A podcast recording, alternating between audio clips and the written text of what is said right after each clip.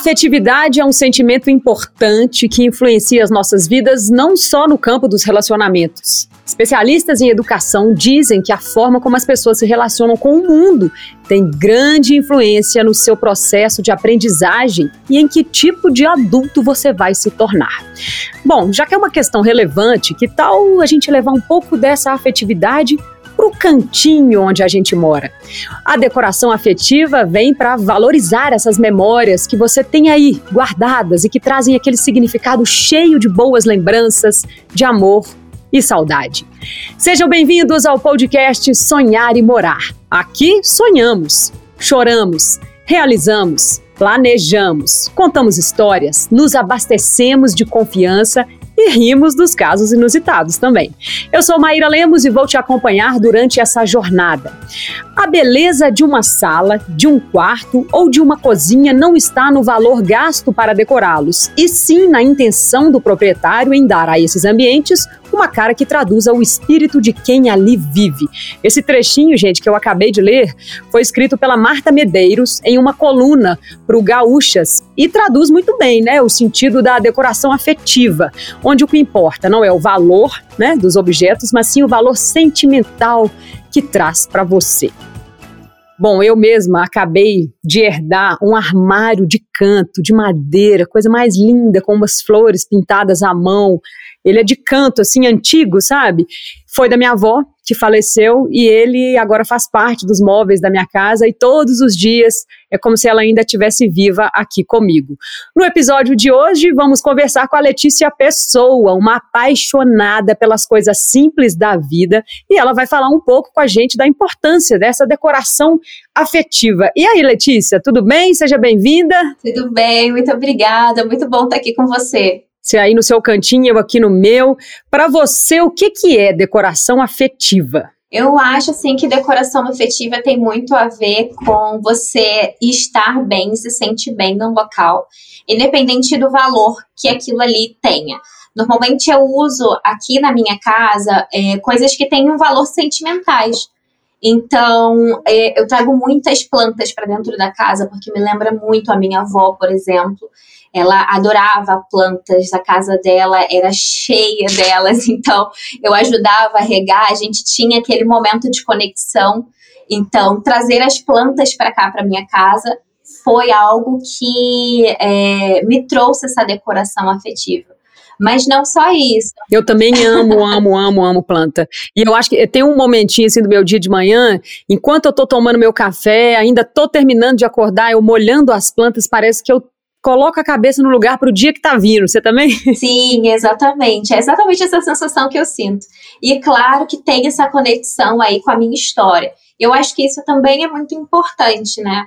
É, não só essa questão, como você mesmo falou lá no início, né, da, do objeto que você herdou, né, do móvel que você herdou, mas também itens que te façam lembrar mesmo que não sejam herdados, mas que te tragam aquele acolhimento, aquela lembrança de algo bom que você um dia viveu. Dá exemplo pra gente entender melhor. Além das plantas, aqui em casa, por exemplo, uma, tinha uma cômoda que eu amava. Ela era linda, perfeita, cabia perfeitamente lá no nosso quarto. Mas depois que a Aurora chegou, eu fiquei com um pouco de dificuldade. Não quis me desfazer da cômoda. Então eu peguei ela e repaginei em vários pedacinhos aqui da nossa casa. Então tem parte da cômoda que eu fiz prateleira, parte da, da cômoda que eu fiz uma estante. E assim a gente vai replanejando essa cômoda que eu tanto amava dentro da nossa própria casa. Gente, que ideia incrível! E só para quem está nos ouvindo ou nos vendo, né? A Aurora é a filha da Letícia, que está fazendo um aninho, né? Isso. Coisa mais fofa. Escutei a vozinha dela antes da gravação. Com criança em casa, essa decoração afetiva começa a ter que mudar um pouco também, né? Mudar muito, inclusive, porque desde a chegada dela, a gente, as plantas que ficavam no chão, por exemplo, a gente teve que colocar lá no segundo andar, em cima de um banquinho, em cima de alguma prateleira, porque ela já está começando a alcançar com as mãozinhas, com os pezinhos, e a gente está tendo que se virar. É assim mesmo, mas fica tranquila que assim, piora, mas depois melhora. Meu filho já respeita alguns objetos que são xodó ah. meu, assim, sabe? Eu tenho, por exemplo, eu tenho um Dominguinhos, que é, que eu comprei no Nordeste, que eu gosto muito de, de forró e tal, então ele fica num cantinho assim, e ele já olha, ele sabe quem é, mas ele sabe que não pode brincar com aquilo. Mas a gente vai ensinando, né? É. Aos pouquinhos eles vão aprendendo. Isso.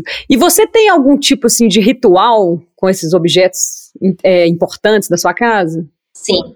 É, as prateleiras, por exemplo, são eu sempre coloco algo que são muito importantes para mim. Então, eu sempre deixo em algum lugar que, é, que eu consiga ver, que eu consiga visualizar. Eu falo, nossa, eu tenho o maior orgulho, por exemplo, de falar que a minha cômoda virou uma estante ou que a minha cômoda virou uma prateleira. É, outra coisa também que para mim se tornou um ritual é a hora das regas das plantas, porque eu sempre consigo lembrar e visualizar a minha avó é, regando as plantinhas dela. Na época a gente regava com a mangueira, né? Que no apartamento eu rego com o regador, mas a gente lembra desse ritual. E no café da manhã, claro, no café da manhã não podia faltar também. As plantinhas estão presentes, mas também me faz lembrar dos cafés da manhã que eu tinha com a minha mãe. Então, ter uma mesa posta, ter esse cuidado em ter uh, a minha família perto na refeição, isso também é maravilhoso. Esse é o nosso ritual. A pessoa que fala mesa posta, né, gente? A gente já pode ver que é uma boa anfitriã. Acredito que os cafés aí devem ser, assim, deliciosos. Você gosta de cozinhar? Como é que é? Eu adoro cozinhar. Odeio lavar louça, mas amo cozinhar de uma forma. Meu marido também gosta muito. E a gente sempre se reveza, assim. E eu amo mesa posta, amo de verdade. E assim, não só para visitas, mas eu gosto de mesa posta pra gente mesmo, sabe? Pra, pra eu e meu marido sentarmos agora a nossa filha. Então, almo nosso almoço, principalmente nos finais de semana, e nosso jantar, eu sempre tento fazer num horário que fique legal para todo mundo, porque a gente senta na mesa e aproveita aquilo ali. E, nossa, é uma delícia ficar à mesa, sabe? É, junto com a nossa família e, sabe, aproveitando, sabe, o privilégio de ter uma refeição. Isso é incrível, é uma sensação incrível. Para mim também é muito afetivo essa coisa da, da mesa, né, do café. Eu, por exemplo, adoro xícaras e canecas, né? Essa aqui, por exemplo, foi uma vizinha Amo. minha. Para quem estiver assistindo o vídeo, vai ver a minha xícara. Quem não estiver vendo, é uma cerâmica que eu enfio o dedinho em dois buraquinhos para segurar. E é uma xícara que me aconchega e eu lembro da minha vizinha que me deu de presente. Então, cada café que eu vou tomar, eu escolho. E geralmente são objetos que a gente ganha ou que a gente comprou escolhendo, né? Eu acho que a coisa da mesa é, tem carinho demais ali, né? Sim, tem carinho demais. E a gente também pode se conectar. E como você falou mesmo, não importa se é algo ganhado ou se é algo que você foi e comprou. O que importa é o significado que você dá àquilo. E, assim, para mim, é, o afetivo está muito ligado a isso, a você é, entender que aquilo ali é um momento importante. E nem sempre precisa lembrar uma outra pessoa. Por exemplo, eu tenho uma xícara aqui que eu gosto de usar ela quando eu estou sozinha, tomando meu café sozinha. Aquele momento, sabe, que você que nós mães quase não temos, mas que você toma ali o seu café o seu chá e respira fundo e, e aproveita a sua solitude, sabe? Então eu tenho uma xícara especial para esses momentos que para mim tem muito significado afetivo que é estar comigo mesma, sabe? É, eu tenho meu cantinho de meditação diária, sabe? Que eu tenho as minhas pedras, eu tenho a mesinha que foi da época dos meus pais casados, e aí eu sento de manhã também, é o momento que eu tenho também sem filho, em silêncio ali. Se a gente convidar as pessoas que estão nos ouvindo e nos assistindo, para andar pela casa com esse olhar, né, para olhar os objetos e, e, ter esse olhar afetivo. Eu, eu, aposto que todo mundo tem coisas especiais espalhadas, tem cantinhos e a gente sem querer inconscientemente vai escolhendo, né, onde colocar cada coisa e vai criando ali meio que uma energia, não é? Sim, é sim. E assim as pessoas elas são muito importantes nesse momento porque é, eu acho que quem compartilha a mesa ou a casa com você elas têm essa conexão meio que instantânea, sabe? Por isso que, assim, quando é, eu tenho uma amiga aqui na, no, no, apartamento, que ela é vizinha aqui de baixo, ela é lá do primeiro andar. E sempre quando eu chamo ela para vir aqui, eu vou e preparo uma mesinha para ela. Porque ela é uma pessoa tão querida que eu gosto tanto de receber que se não tem essa mesa posta, sabe, para ela, eu faço isso para minha família, deixando claro, eu também faço isso para minha família, não faço só para visitas não. Mas assim, se você é uma pessoa especial, eu acho que vale, é muito válido você preparar uma mesa e mostrar, porque é, leva muito aquela aquela é, história do da forma de amar, né? Da, da, da, linguagem do amor. E eu sou muito dessa, de, de atos de serviço. Eu gosto muito de preparar mesa, de fazer um bolo, de levar um bolo. Então, quando ela vem pra cá, ela, a gente logo se conecta, porque a gente senta na mesa, toma o nosso cafezinho. Ela também tem filhos, traz os filhinhos dela pra cá. A gente monta aqui um arsenal de crianças. E é uma delícia, é um momento assim muito gostoso do dia. É, as mães se entendem, né? É gostoso demais mesmo. Pode me chamar para esse cafezinho aí que eu tô vendo que você é uma Opa, boa anfitriã. Tá e Letícia, essa é, importância que você dá para a memória, né, para os objetos, para a decoração da casa, você já passa isso para sua filha? Ela é pequenininha, né? A Aurora tem um ano, mas você, você pretende ensinar isso para ela? Como que é? Pretendo. Hoje a Aurora, ela é bem pequenininha, né?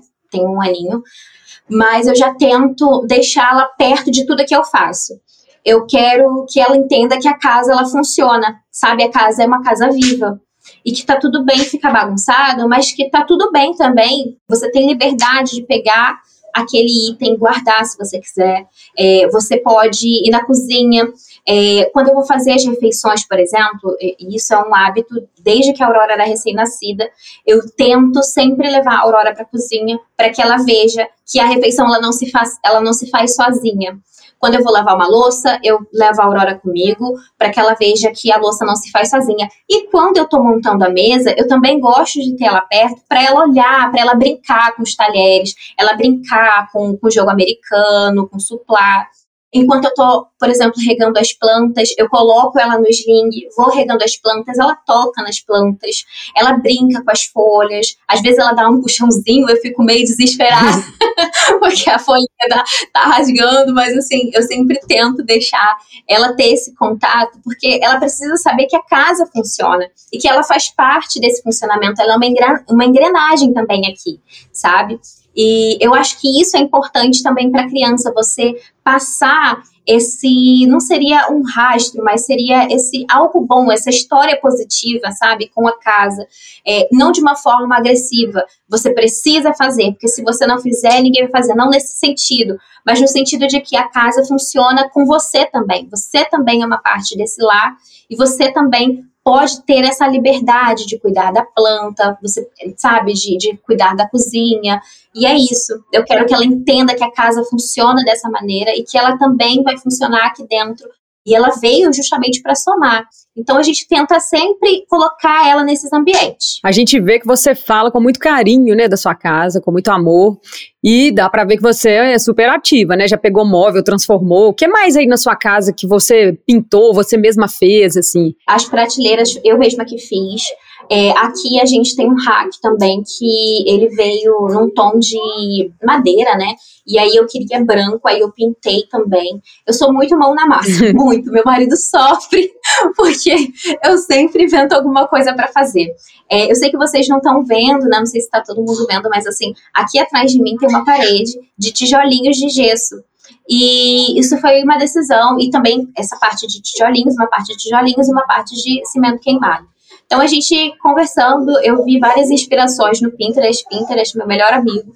E aí eu falei assim, não, vou fazer uma parede de tijolinhos. A gente sofreu, a Aurora já era nascida naquela fase que ela queria pegar tudo, sabe, as mãozinhas nervosas, mas assim, com muito cuidado, a gente conseguiu fazer todos os tijolinhos, fizemos duas paredes de tijolinhos e assim, eu sou completamente apaixonada. Amo botar a mão na massa para mudar cantinhos da casa. É outra memória afetiva maravilhosa. Você todo dia você dá de cara com uma parede linda na sua casa que você mesma fez, né? É muito legal isso. Agora, de toda a nossa conversa, o que mais me chamou a atenção foi a sua relação com a sua avó. Essas plantas que te lembram ela, esse ritual que você passa para sua filha. Então, para finalizar, fala um pouquinho de como era essa avó que continua viva na sua casa de todo quanto é jeito. Sim, a minha avó, ela era um espetáculo de mulher. Sabe, aquela mulher incrível. Ela era a minha força, de verdade. Eu morei com ela durante muito tempo. Minha mãe trabalhava muito, então minha avó, ela cuidava de mim. Ela sempre. É, ela foi minha grande mãe, sabe? Depois da minha mãe biológica, que é viva, que é uma avó incrível para minha, pra minha filha. É, a minha avó foi uma segunda mãe, assim, que cuidou de mim, que me amava, que me dava atenção, que por incrível que pareça, tinha paciência, porque ela também era uma mulher muito trabalhadeira, mas ela tinha uma paciência em apoiar as minhas ilusões, sabe? Porque quando eu era criança, eu era muito, é, é assim, imaginativa, e ela super apoiava as minhas imaginações, as minhas loucuras de infância. E isso foi, foi uma forma assim muito incrível, uma relação muito incrível para mim, muito forte. É, ela me ensinou muitas coisas, é, e uma delas, além das plantas, foi a questão de você ser, ter empatia com outras pessoas. A minha avó, ela foi uma, a gente costuma falar, né, que ela foi uma mãe de muitos filhos, ela teve muitos filhos adotivos, todo mundo que chegava, nunca foi uma mulher rica de bens, mas tinha um coração enorme, todo mundo falava, ai, dona Loza, eu não tenho como cuidar dessa criança, a senhora pode cuidar para mim, ela abraçava, e eu tenho vários irmãos adotivos por aí, é, que foi assim um cuidado da minha avó, além de mim, claro que ela também cuidou muito bem de mim. Qual era o nome dela, Dona Loza? O nome dela era Flor Delis.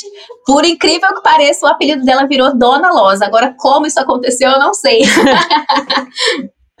Coisas da vida. Ó, oh, então a gente eu acho que podemos finalizar com essa, esse carinho aí da, da dona Loza, porque se ela te permitiu sonhar e fantasiar na sua infância, isso alimentou sua criatividade e você é assim hoje, criativa no seu lar e afetiva muito por causa dela, né? Sim, ela foi uma grande. Gente, ela foi muito assim, especial para mim, muito. Não porque foi minha avó, mas por todo esse apoio que ela, que ela me deu.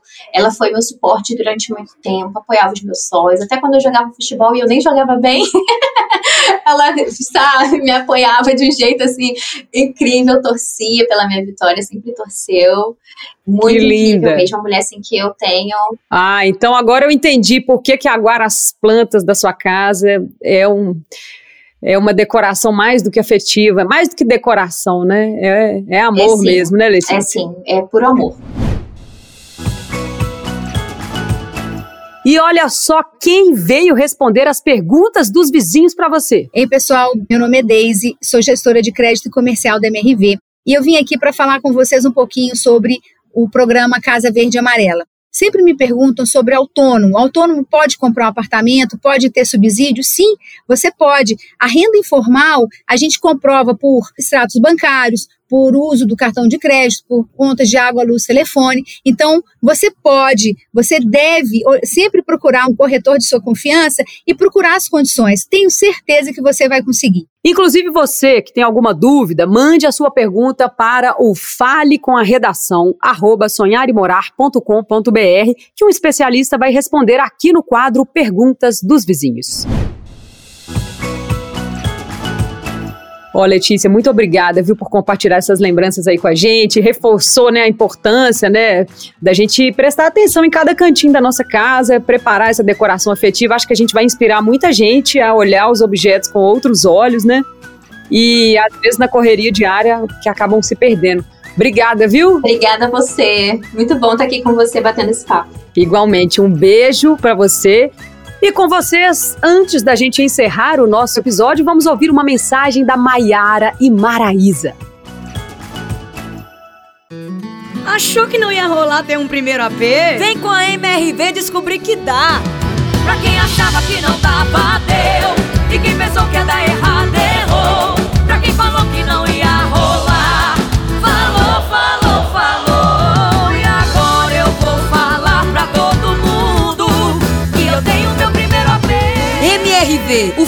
seu primeiro AP, a gente constrói hoje. Acesse mrv.com.br e conquiste o seu. É isso mesmo, hein, pessoal? Acredita que dá. A vida é direcionada pelos nossos sonhos. Aqui você sempre terá um combustível a mais para impulsionar os seus desejos. Continue nos acompanhando, seguimos por aqui compartilhando histórias e dicas que podem te dar aquela mãozinha.